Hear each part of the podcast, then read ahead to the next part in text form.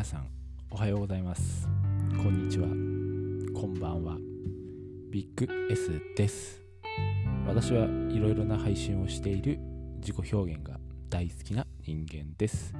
インスタグラム、ツイッター、YouTube、ポッドキャストあすいません。ポッドキャスト等を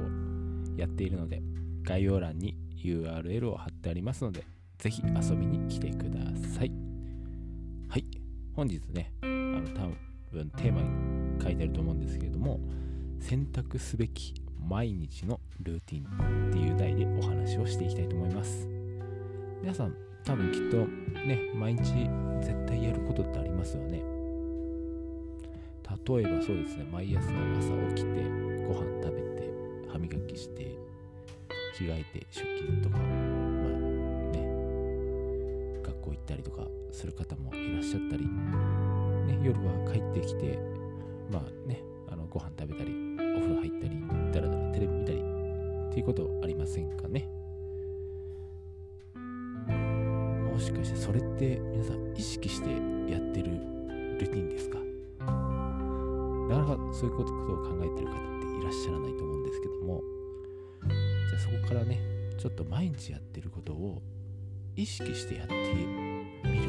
っていうのも大事ではないでしょうか。じゃあなぜそういうことを言うかと言いますと多分その行動って無駄がありませんかね。多分無駄なことが多分ねやってるんではないかなと思いませんか、ね、私も多分ね今はもう意識したルーティンを過ごしているので、ま、ほぼほぼあまり無駄がねないようにしています。自分の中で意識してねルーティン化しているので。無意識のルーティン化っていうのを多分ダラダラダラダラしてしまうのではないかなっていうことで、まあ、ここでね皆さんにそういうことをしてるならやめてほしいなっていうことをね今苦言を呈しています。じゃあどうするか。解決策ですよね。まずはよく考えてそのやってることって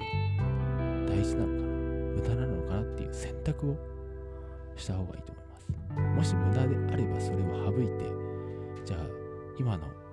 ね僕私に必要なものって何かなって考えます。そしたらおのずとねその中に見えてくると思うんですよ。それかまたね新しいことをやってみたい。じゃあ新しいことでねちょっとその時間を確保するって考えるとその無駄を省いたその時間に入れればいいんじゃないでしょうか。でですねその新しいことをやってみる。ね一番はね継続して自己成長につながるかどうか。ですよね。もしそれをやり続けてでも何にもならないなと思ったらここはスパッとやめた方がいいと思います。そしてまた新しいことをやっていく。無駄な時間はね皆さん過ごさない方がいいと思います。時間は限られてます。もしね今の自分を変えたいとかって思ってる方多分ねこれを聞いてる方っていうのは多分そうだと思うんですけどまずは無駄な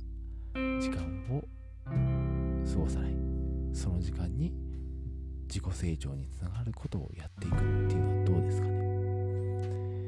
やはりねあの継続していくのも難しいんですけどもいやいややるのではなく多分これをルーティン化すれば多分、ね、できると思うんですよね、私も本当に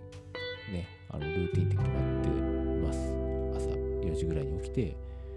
ね、前も話したと思うんですけど、瞑想、読書、えっと、ポッドキャストの収録、そして曲作り。っていう感じでね、朝のルーティンが決まってますし、夜ももう寝る時間がもうね、決めているので、まあ、それまでにね、やり残したことをやって寝るという形にしてます。ぜひ皆さん、ね、そういう無駄な、ね、ルーティンとか無駄な行動をね、探してみるとすごい意外にあると思うので、皆さんぜひまとめますと、まあ、選択すべき毎日のルーティンというのはまず無駄な行動無意識でやっているルーティンをやめて考えて行動してルーティン化を見直すと無駄な時間があります。その中に自分の自己成長につながることを取り入れていく時間にするとさらに自己成長できるのではないかなと思います。はい。以上でね今日のお話を終わりにしたいと思います。皆さん最後まで、ご清聴いただき